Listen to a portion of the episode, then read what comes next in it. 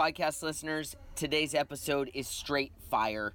At the beginning of February, I was driving across the country from New Mexico down to Florida to do my winter run in Florida, and I stopped off in Mobile, Alabama to catch up with a friend of mine, the head of Gulf Coast Ducks and former fair manager of the Greater Gulf State Fair, Scott Tyndall.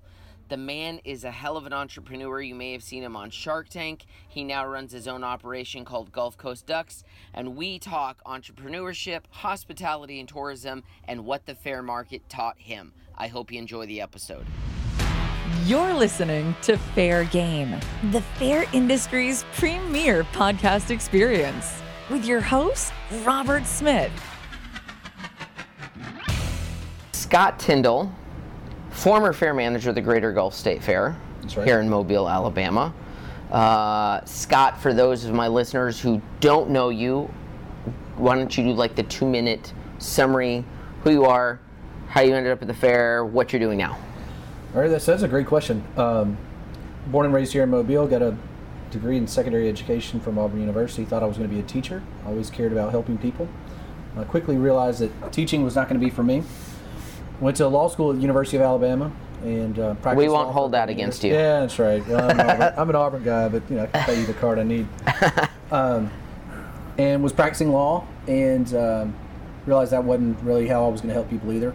Had an opportunity to um, you know get into the startup world and work for an international maritime security company putting uh, marines and weapons on ships in the Middle East to solve uh, protect ships from Somali-based piracy and um, have always been interested in creating new things and changing new things and um, had an opportunity to get involved in the Greater Gulf State Fair um, in a way that was entirely unexpected. Um, but, you know, I told him from the beginning, you know, I don't really know anything about carnivals, corn dogs, or cattle, and uh, but they had a vision that, you know, we were just going to use normal business processes and you know creativity and innovation to change what we were doing. So the fair had always been just kind of the fair, ten days in the fall. It's where ninety percent of the revenue was coming from for for the organization, but it was unsustainable, and we were losing about hundred thousand dollars a year. And so um, I was kind of brought in to shake things up and create something new. And so we transformed it into what we call now the grounds, and it's a became a year-round event venue. And um, we decided that we were going to create the cleanest, most family-friendly event in America.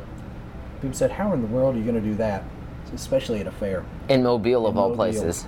Yeah. I said, well, people haven't been to every event in America. So if we're just the cleanest, most family friendly event they've ever been to, to them, we meet that standard. And so we, uh, we set about to transform it. We went down to the Disney Institute and took our staff down there, got behind the scenes in their parks and resorts to uh, learn how they do, why they do what they do. And our great takeaway was if Disney does it and it's effort based, we can do it. If it's training, if it's um, you know, going forth and outworking people, we can do that. If Disney does it and it's budget based, obviously you have to Sure. evaluate your budget and do the best you can. And Right. everybody in the fair industry knows what that budget base means. But you know, we decided we were going to invest in things like flowers, and we were going to invest in staffing and guest service models. And uh, we went out and found 30 former Disney employees who were living in our community, and we hired them to be our guest service team. Wow. So they'd al- already been trained by Disney. They had gone through the Disney college program. Most of them had spent a semester down there or longer. And we used them as the basis to do it. And when we put all of them together, it was transformative because they felt like they were in their environment. And, um, you know, it really, it, it's all about being intentional and purposeful. Um, Sure. we believe and believed back then and that emotional connections drive brand loyalty.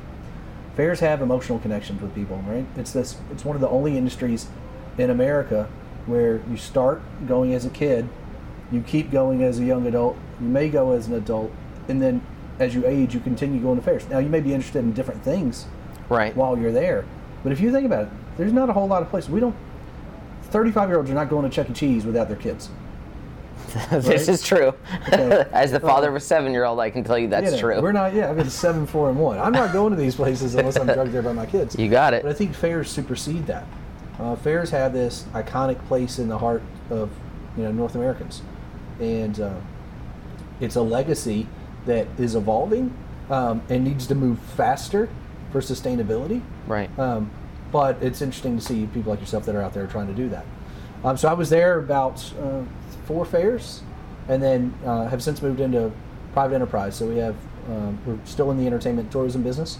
We have a, a duck boat business here in Mobile, and we've also taken over um, an old colonial fort that's here in Mobile. It's actually a, a replica, but we've turned it into a new attraction as well. We like to say it's a hybrid of Colonial Williamsburg and Epcot. So this fort in Mobile was controlled by the French, the British, the Spanish, and the Americans over the course of 100 years. Wow. We have a very unique culture here. And so what we do is we uh, change over the fort every three months, and we change the programming from French Fort Conde to British Fort Charlotte to Spanish Puerto Carlotta to American Fort Charlotte. So there's always something new going on here. That And- prom- prompts repeat visits. That's right. And um, and we use it as the base of operation for our ducks. And now we're in the process of opening a restaurant here inside the fort as well. It's called Sylvia's. We're going to focus on biscuits and po' boys. And what we want to be is the destination. If you, if you stop in Mobile, you have to stop here. Um, and then we can become full service for you. Impressive. Impressive. Thanks. So the the ducks are the interesting thing here to me. Um, having known you for a couple of years, um, you know, we've ragged on each other about the whole Bama thing. You know, my my wife's family, they're all LSU. So, um, but then when you left the fair and you went to start the duck boats, e- expand a little more on that. What is it? Um, and is there any crossover between what you picked up from the fair or learning at the Disney Institute to how you're running that program? Yeah, the answer is yes. Um, so a duck boat is an amphibious vehicle. They're 33 feet long. They're about 12 and a half feet tall. They hold 35 guests at a time. We own three of them, so we can host 105 people at a time per hour. That's our throughput. Um, we spend an enormous amount of time working on our tour, and we tell our guests same thing. This is the greatest tour in America. And if our guests get off this boat and it's the greatest tour they've been on, then they too believe it's the greatest tour in America. It's about priming expectations. Those are some of the things that we've learned along the way. If you tell people you have a great product and you prime their expectation and then you deliver over and above that, you've exceeded their expectations. Right. So we're not interested in meeting expectations. We want to exceed them. But we're also not interested in low expectations. We're gonna that, that means you have to really commit to delivering the product. I mean you gotta really put yourself out on the line if you're gonna say, This is going to be great and then back it up. So um, you know, a lot of what I learned at the fair was uh, this ability to en- how do you engage with a hundred thousand people Sure. over ten days and make sure that everybody has the same wonderful experience, right?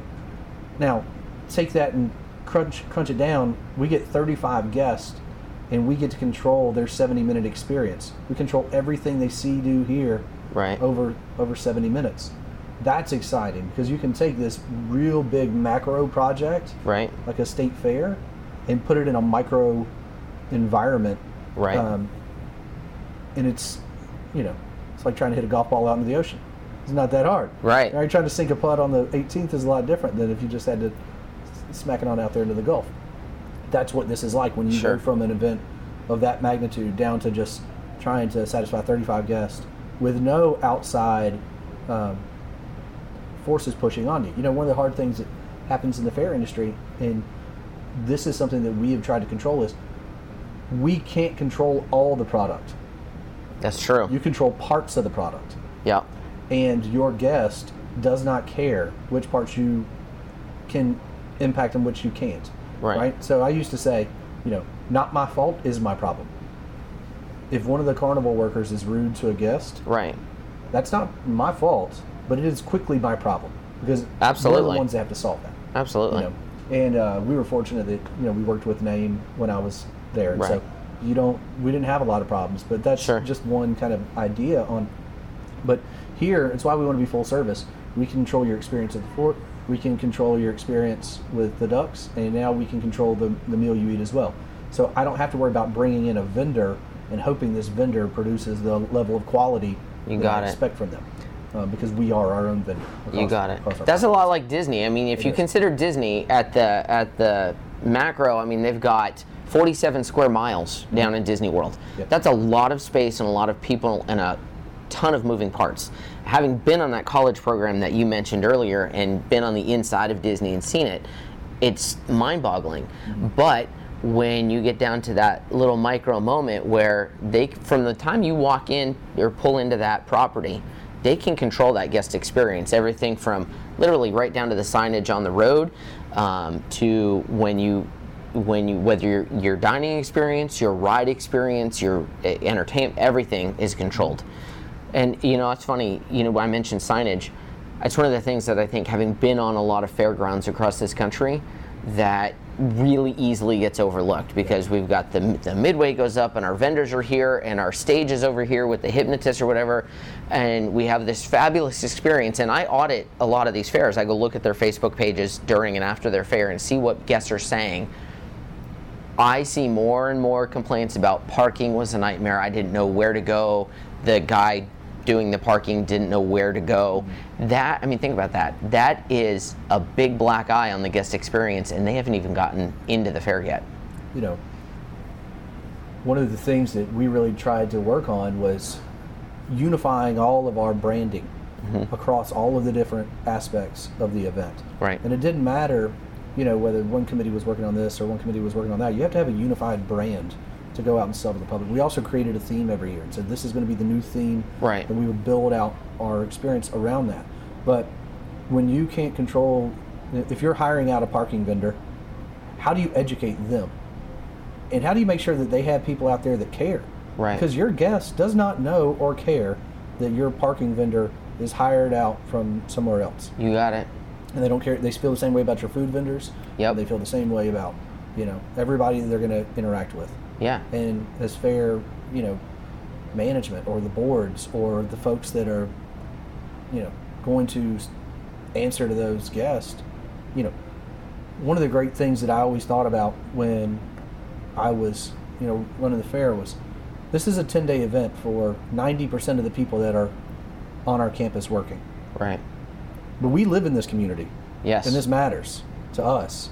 So when we would go out and find vendors, or find entertainment, it's like who can we trust because we're putting our community relationship on the line. Absolutely. And how do you find people that you can trust to come and, and be a part of your team that will seamlessly integrate and um, not become one of the, the horror stories you hear? Sure. Right? So our theory was always select for attitude, train for aptitude. Whether it was our hmm. team or whether or not it was a vendor or like if you weren't easy to work with, it just wasn't going to work out. Like, right. You can have the best show in the country. You can have the best food that nobody's ever heard of. If you're not going to be a good, easy person to work right. with, you're just not going to do it. Right. And you know, I think if more people would adopt that attitude, what needs to happen is those folks who are super easy to work with, sure, need to get elevated.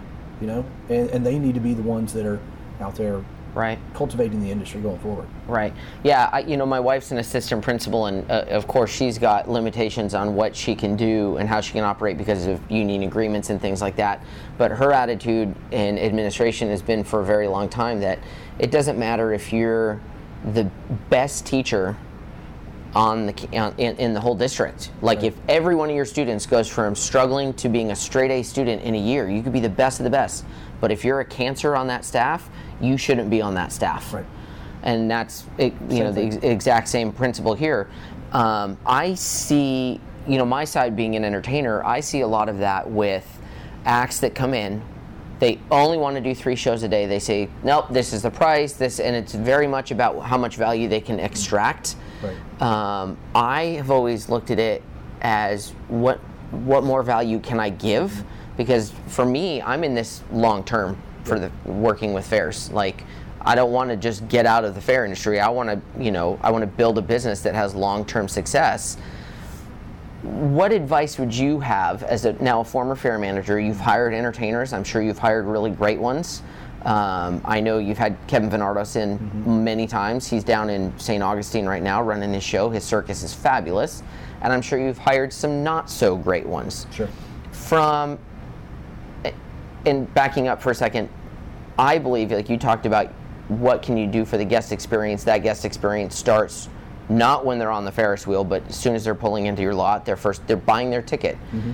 I believe my my experience, my guest experience for you all as fair managers starts when I meet you at a convention, starts with my first contacts with you.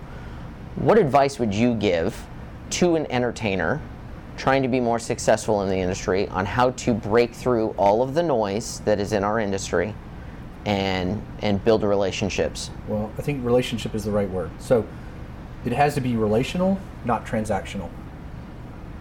nobody wants to get transacted. Right. Nobody wants to think, you know, oh, we signed a contract, so, you know, you told me I was going to be in this spot. Now you're trying to move me 10 feet further. Well, we're not, no, we're not trying to hurt anybody by moving them 10 feet further. Or Sure. we're not, you know, the reason Kevin and I got along so well and still get along so well, and I just think his show is tremendous. Um, it is. is I met him at IAFE in, in Vegas. Big tall guy standing there with a top hat, and he said, "What do you do?" He said, uh, "My name's Kevin Venardos, and I have a circus." I said, "Okay." I said, "He said, what do you do?" I said, "Well, my name's Scott Tyndall, and you know, I'm trying to change the way entertainment looks in fair industry in the fair industry." He said, "Very good." I said, "Do you you already have a circus? Like, how does it work?" And I was like, "Do you have a sample?" He's like, "Yeah, but I'll just build whatever circus you want." Yep. I said, "Okay, well, our theme is the Wizard of Oz. Can you build a Wizard of Oz circus?" He said, "What are you doing for dinner?" I said, "We're having That's dinner Kevin. and so, literally, we went downstairs Yep. uh, in the Paris and went to the steakhouse. Yep. Had dinner. By the time we were finished, um, he had sketched out what this circus was going to look like, and it became a personal friendship from there. Right. Not a business transaction. And Yeah. I fully believed from the minute I met him, and then the day I got to know him, that he wasn't just interested in working our fair for 10 days. He was interested in growing an international brand and being the future of the circus. Yep. That's exactly what he wants. And he didn't look at us as a stepping stone to getting there. He looked at us as an opportunity to prove himself. Yep. And I think, you know, we've worked with people who have been in the industry a long time that just, you know, maybe they're burnt out and they just put their head down and they do their thing. Um, and then they go back to their trailer the minute their show's over and you see them again the next morning. Um, compared to other people who will call weeks ahead and say, hey, listen, can I go by the children's hospital while I'm there? Is there anybody, do you have any contacts there? I want to go do a Yeah. show for them real quick. Um, not because we asked them to, Right. because that's what they wanted. And they, you know, a good business person also understands that if you're investing in this community, they will return the favor. I mean, it's really hard for fair entertainers because you're traveling all the time. Yep, and it's hard are. to keep keep that community engagement going. Now, the beautiful thing is what you do is you can do it all through social channels, Mm-hmm. right? You can stay engaged with everybody a lot easier than you know back in the day when you showed up two days before the show That's kicked right. off and you had to spend those two days to catch up. Yeah. Um, I mean, I think the reason that, you know, the, the hilarious thing here, or not hilarious, but in some capacity, is that uh, you and I have never worked together, but we've become friends, yes. right? And I was transitioning out of the, the industry uh, as we got to know each other. Um, but that didn't stop you from, and I, from continuing our relationship, Yeah. right? But a lot of people would have said, oh, well, he's not the manager there anymore. So I Why is need it him." My, exactly. Why Yep. do I need him? Yep. Why is it worth my time, energy, and But see, I I look at I approach the fair industry very differently. One, I know you being an entrepreneur, there's something I can learn from you, right? And maybe there's something you can learn from me. Right. So whether or not you're at a fair right now doesn't really matter to me. But playing long game, Right. I don't know what the future holds. In five years, you could be like, "Hey, Robert, I took a position at the I don't know Florida State Fair, or where like something changes, or you go back to the fair here in Mobile, like, and you call me up." You know, I have started one of my techniques that I've used on Facebook. I've started going really successfully with. Um, you know, when you go to the person's profile under the follow button, if you click that, you can tell it see 1st which overrides Facebook's algorithm. Which, for those people listening that don't know what that is, the algorithm is basically a computer program that watches your behavior. And then, based on your behavior, like if you click on Disney World stuff a lot, it's going to show you Disney and theme park and Universal Studio stuff because it wants to show you what you're interested in.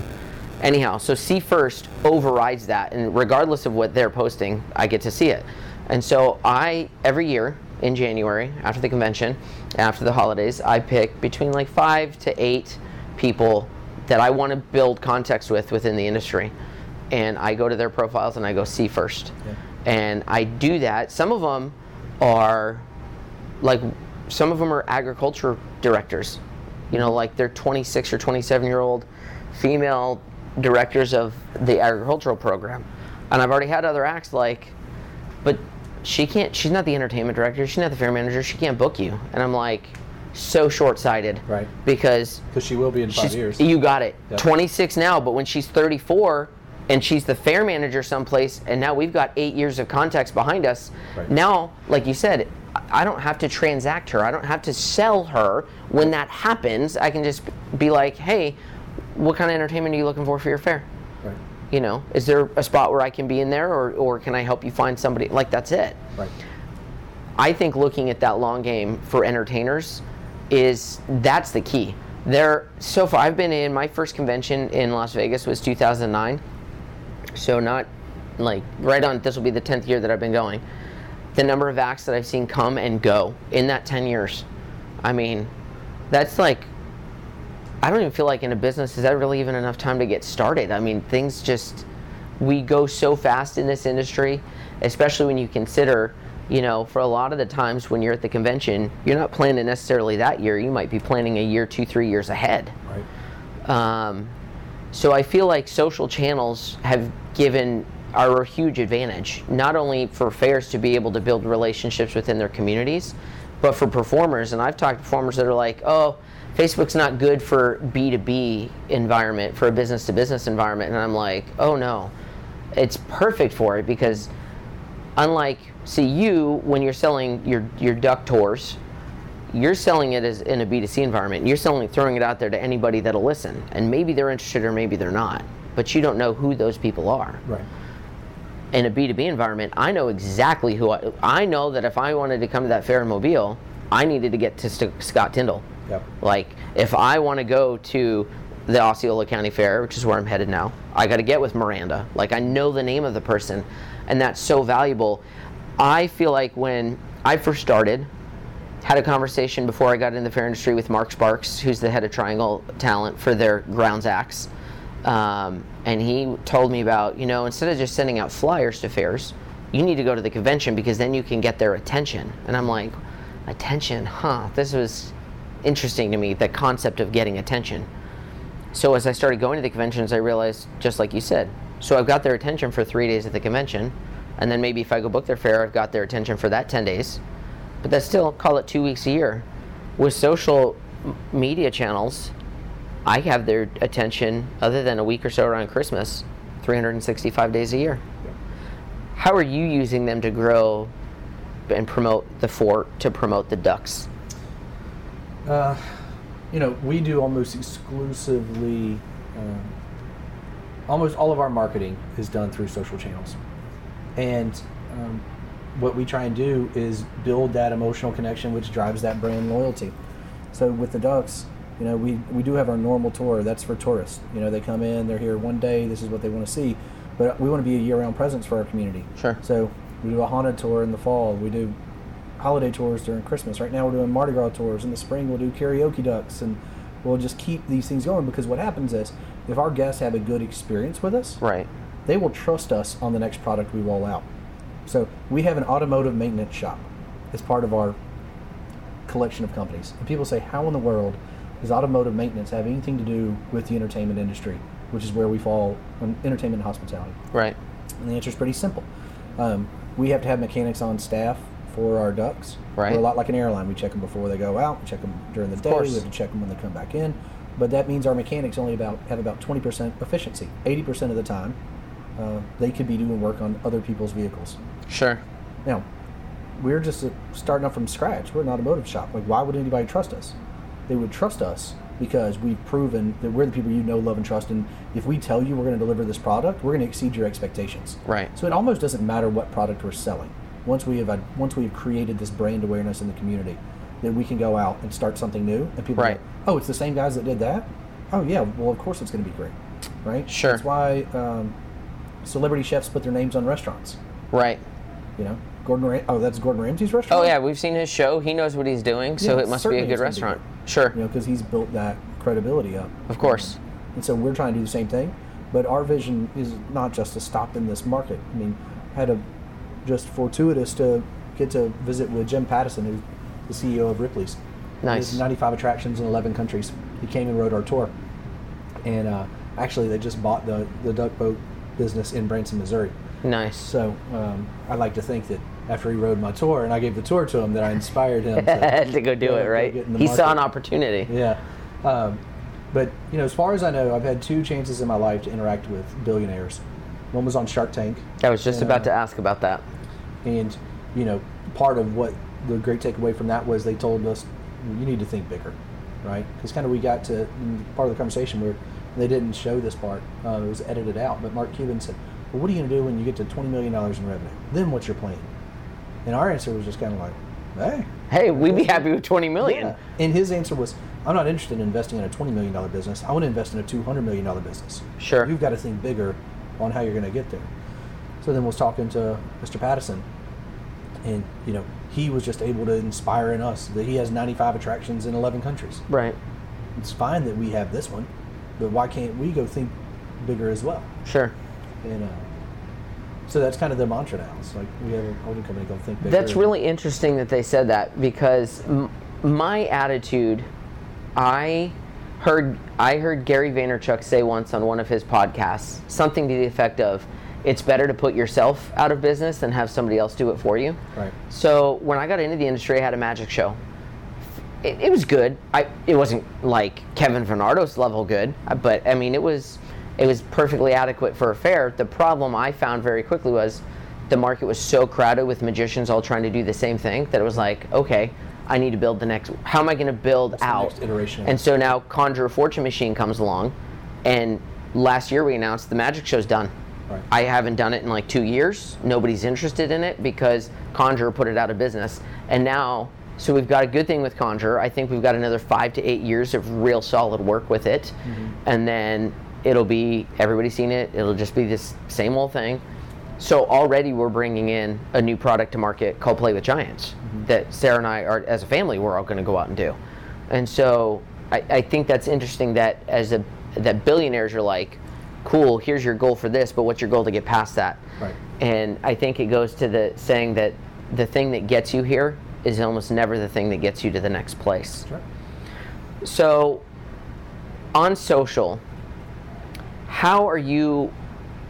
What level of interaction do you have with your audience? Or other than because you know Facebook and Instagram, they're content push out systems. You see, mm-hmm. here's my commercial, here's my thing, come look at it. But I think when I'm asking this question, especially in relation to fairs, I think fairs really miss an opportunity for engagement um, with their audiences. So when you've got people that are commenting, that are leaving reviews, what is your level of engagement in return with them? So um, we have a policy, and you, you can build your team out to train them to do this. I don't, I don't expect all fair managers to, to be able to personally respond to every message, especially the really big fairs where we get a lot of messages. Of course. Um, but we have a policy that the minute we see that, we will we will respond as fast as we can, and even if we don't have the answer right then, we're going to say, "I will go find this answer for you." And then you go back. and then you have to follow up with them. Right. It's all about follow up. It's all about engaging with your reviews. I mean, I don't think it's a coincidence that we have 1,200 five star reviews on a duck boat company that's only two years old. Yeah. It's because we go out there and we're aggressive about it. Right. And then we solicit their engagement because that is how we drive more business there. Sure. But what we want to do is have a conversation with them in the comments. I mean, sometimes you can look in the comments.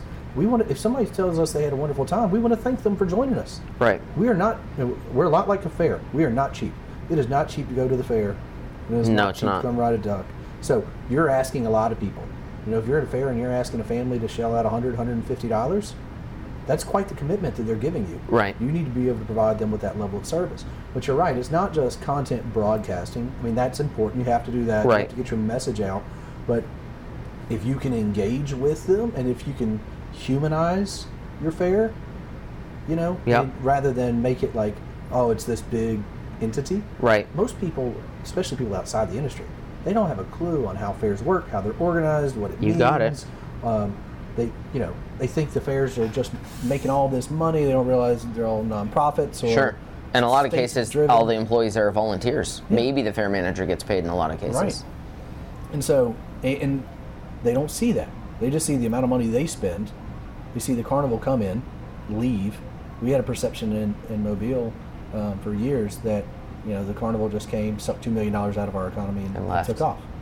One of the things that we tried to turn around with that was we were going to be that year round presence, pouring money back into the community Sure. as much as we could and donating it to other nonprofits and providing our resources, providing our campus for free for other events, you know, and doing those things. And um, it's about creating that community culture and that brand within within your city. Um, but I think you have to respond to it. Yeah. Right. I mean, these this is the lifeblood of your business. If if people stop coming, then it goes away. Yeah, I, and I think that that on the you know needing to respond, I think it, for the, a lot of fairs in the industry right now, it goes back to what we were talking about before we started the recording. That I think there's a large number of fairs that, for whatever reason, think that social media is just sort of a, a, a sprinkle of their marketing plan. They don't understand just how key it is. That it, it is a completely fundamental shift in human communication. And I look at fairs that and I go through, and there's people, anything from complaints, and like I get it. People are going to go on and go, ah, sp- it was just too expensive. You know, I didn't. The corn dog was nine dollars. Uh, you know, whatever. And they're, they're like, there's people that are going to complain about things. I get that, Uh, and I understand that, especially for larger fairs, there's you don't have the staff to respond to six, seven, eight hundred comments a day, a thousand comments a day. I mean, that's insane. Um, but I just feel like there's for a lot of fairs with the lack of the engagement. Um, I mean, and when I here's what I tell fairs when I do my 434 pre, my social media 434 presentation. If that guest walked into your office and said, "Hey, I've got a problem," you wouldn't ignore them. Or if they walked in and said, "I just want to let you know." We had the best time. This is my son, my seven-year-old's first time here. He loved the Ferris wheel. We can't wait to come back. Right. You wouldn't just turn around and walk away. You would acknowledge them. Yeah, It's hard. It is. It takes effort, right? It goes back to effort. It's effort-based practices. Yeah, How much do you care about your guests? sure, Do you really care about them? sure. Um, and how do you show them that you care? You know, I also, what I think a lot of what gets missed in the messaging, and this is something we focus on, is ninety percent of all discretionary spending is coming from women. It's coming from the moms. Mhm. We spend all of our time targeting the moms. They're Yep. also making eighty percent of the financial planning decisions on on what they're going to do for the weekend yeah, right? So it's fine to broadcast everything out there, but dad is not making the decision if we're going to the fair this weekend, sure. right? Mom is. Yeah. So how do you start creating that? That's why we said we are going to create the cleanest, most family-friendly event in America. Right. Family-friendly. Right. That means bring in uh, giant restroom trailers instead of portalettes. That means make sure you have adequate changing stations. That means make sure you have places for strollers or stroller You got rental. Um, that means, you know, we became the first fair east of the Mississippi to go smoke free. We just said we were going to be completely smoke free really event. nice. Um, you know, we learned a lesson from that. We dialed it down a little bit to have a designated smoking, Smoking area, sure. but we were not just going to be this free for all. You know, where my three year old gets burned with a cigarette while she's standing in line for the little roller Yeah. coaster. Um, we uh, went and created a special space for mothers where they could breastfeed or, or pump during the day. Right. Now, a lot of people say, "Well, that's a lot of expense." It is, But it it's an also investment increases in your- stay. Yeah. Yes. From a from a guest relation standpoint, they're going to have a better experience. Yep. From a financial standpoint, if we can increase their length of stay, then they're going to then we're going to have a higher per cap. They're going to Yep. spend more money. Now, what I know is with a seven, four, and one year old, if my wife has to go and take the baby to the car to change it, mm-hmm. we're all leaving. Oh yeah, I mean, for we're- sure. we're gone. Yep. But if you have some facility that's clean and appropriate and comfortable for moms, Right. then we're going to stay another couple hours. Sure. And what you've probably done then is, if I'd already eaten lunch, you're going to get me to buy dinner. right? Yeah. If I'm staying that extra two hours. You got it. kids are gonna get Because now instead of eating lunch at, at one o'clock, now you're and leaving. Mm-hmm. Now you're getting into that. Oh, it's four thirty. Do we want to eat or do before we leave? Yep. Yeah. And so now we're going to stay till six, and whatever Yep. the girls want, we're gonna we're gonna get them on the way. And maybe I'll come see your show for an hour. you Right. know, or I'll consume more of the experience. And the longer I stay on site, the more value I'm going to think I got out of your product as well. Sure. So if I'm there six hours at $150, it's a lot different than if I'm there for two hours. Right. What you don't want, and what I've seen at a lot of fairs, I'm certainly no fair expert, is uh, they do the lap and they're out. Yep. Right? Make the lap. We made the lap. We saw everything. Okay, and we're going to Right. check it off the list. We've gone to the fair for 30 years. We've gone to the fair this year. Sure. You know, we did some research. We found that on average, people were coming back to our fair 2.2 times over the 10 days, which was good for me. That Right. meant, that meant two things. It meant people were having a good experience and they were coming back again. Yes. What it also meant was there was a whole lot of people in the market that weren't coming to the fair that we could go and try and get to For that first time, for the first visit. Because if you just look at your number of attendees, it's not an actual representation of the number of individual humans. Of course. You know. It's just like on a website. You have visitors and then you have unique Unique. visitors. Exactly. Right. Yeah. Yeah. So tell me how many hits you had. Right. Tell me how many unique visitors you're seeing. Absolutely. Well, and I remember, um, you know, our son Nathan is seven now, but there were early on when I got into the industry, there were several times, like I want to say Nate was 2012, so he would have been about to turn two. So he was about 20 months, 22 months at that point. Um, and I was at the Arizona State Fair, and Sarah took a long weekend. I flew. I was already there, but I flew her and Nate in, went and picked him up at the airport, and the next day it was like. And the Arizona State Fair is huge. I mean, it's it's one of the ten largest state fairs in the country, and Sarah, for all the walking around, was like, literally, I'm spending 45 minutes to an hour, hour and a half at a time in the petting zoo. Like that was it. And you know, there are fairs that will say, "Oh, but we've got a magician and a juggler," and a, but that magician and juggler do no good for a two-year-old. You know, and so, and it, he was at that awkward age where he couldn't even get on kiddie rides. He wasn't even tall enough for that. Um, in fact, I think there was a point where he could get on a roller coaster in Disney World, but he couldn't get on like a little merry-go-round or whatever at a fair because they tend to have more restrictive standards Right. with the in our industry. Um, but I think that fairs are, are really at the fairs I've talked to, especially now that we're creating Play with Giants, are really starting to see that that children's area, the f- and not just children's, but a family fun zone, is worth its weight in gold because, like you said, if you're keeping mom happy, they're going to stay there longer, and then financially, the upside is enormous. Well, and we have to get away from the idea that um, the price of music has greatly outpaced the price of a fair ticket. Yeah, You know, in the '80s, that was kind of the model: get the music in, give them the show, Right. see it.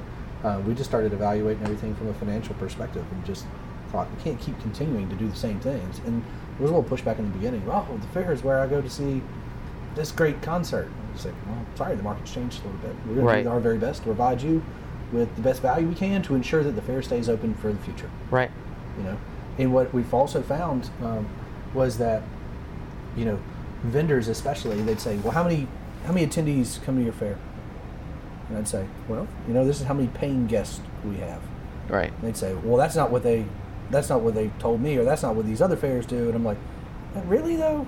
That's something that needs to be addressed in the fair industry is this kind of reporting of numbers to flub them to make you feel better about yourself Oh yeah. i always told our and those top sponsors I those told- top five fairs are notoriously. I know that I've heard. I've been in the Texas convention long enough.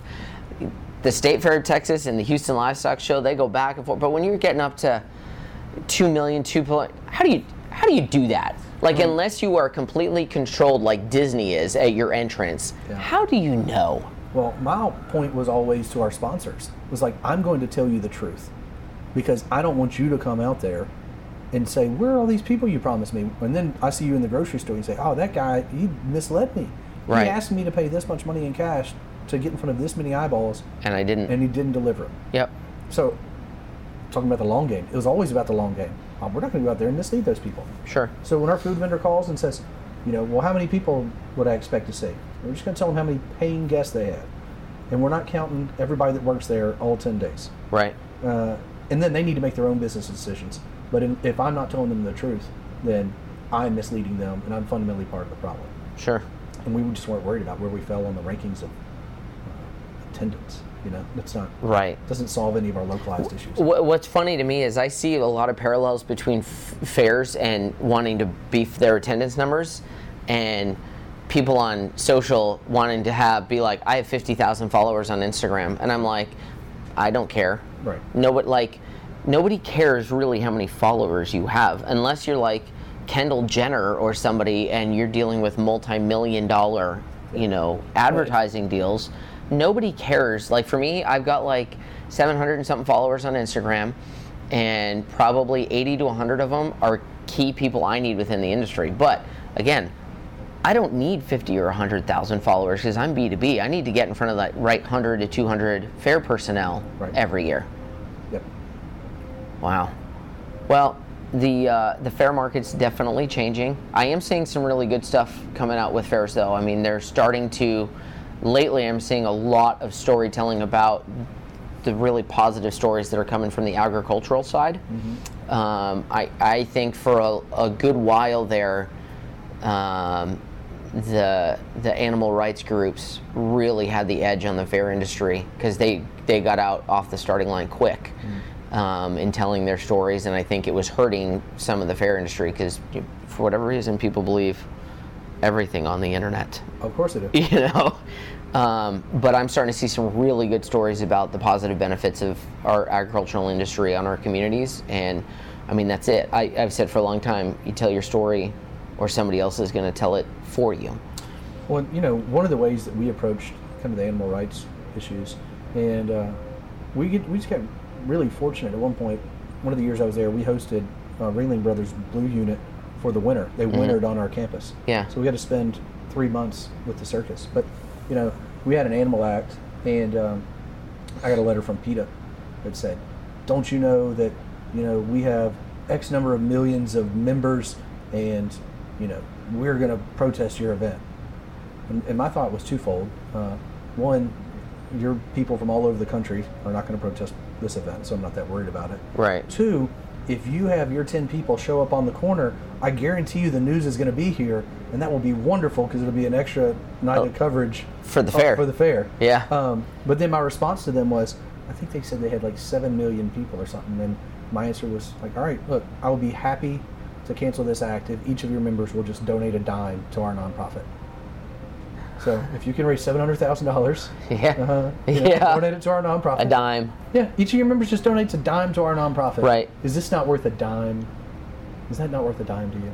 And uh, they don't really have a response when you put them back, put the question on them. Sure. You know. Sure. Um, so, you know, there's a lot of wonderful entertainment acts out there that have animals and treat course. them with respect and kindness. And Yeah. we were never scared to book animals.